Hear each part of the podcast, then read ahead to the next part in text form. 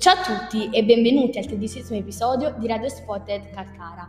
Oggi vi parleremo della legalità, in occasione della giornata nazionale della memoria e dell'impegno, in ricordo delle vittime della mafia, che ricorre il 21 marzo.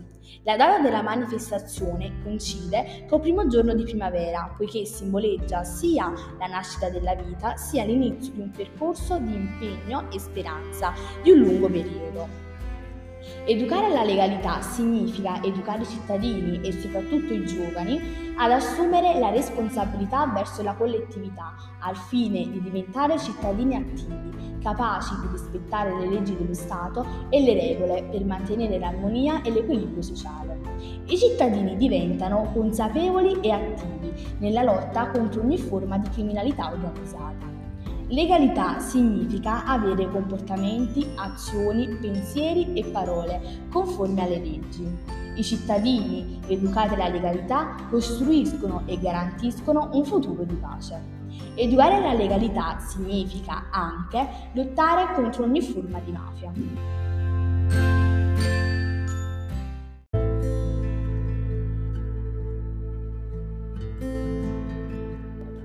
La mafia ha origini molto antiche, infatti le prime tracce della criminalità organizzata sul territorio italiano risalgono all'Ottocento. Durante il dominio del governo borbonico, intorno ai primi anni dell'Ottocento, erano già presenti la mafia in Sicilia, la camorra a Napoli e la 'ndrangheta in Calabria.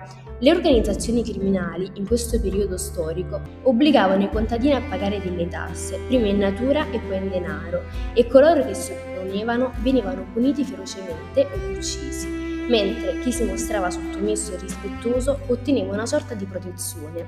Pian piano la mafia si è infiltrata nella politica, negli affari economici, nell'edilizia con l'abusivismo, lo smaltimento dei rifiuti, il gioco d'azzardo, lo spaccio di droga e la prostituzione.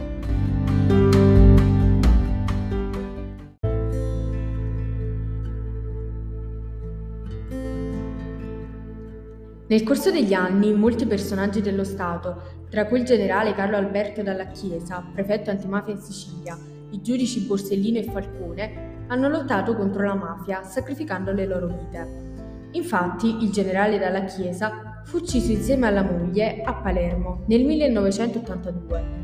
Giovanni Falcone fu ucciso il 23 maggio del 1992 nella cosiddetta strage di Capaci, a seguito dell'esplosione sulla strada che percorreva in macchina insieme alla moglie e 3 uomini della scorta. Infine, il 19 luglio dello stesso anno, 1992, venne ucciso il giudice Borsellino a seguito dell'esplosione di una macchina imbottita di tritolo in via D'Amelio, di fronte alla casa della madre di Borsellino, mentre lui stava entrando.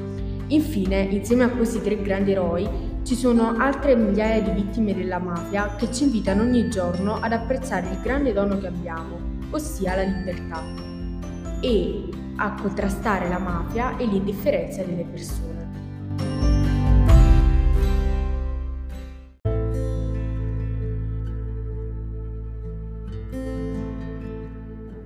Grazie per l'ascolto e al prossimo episodio.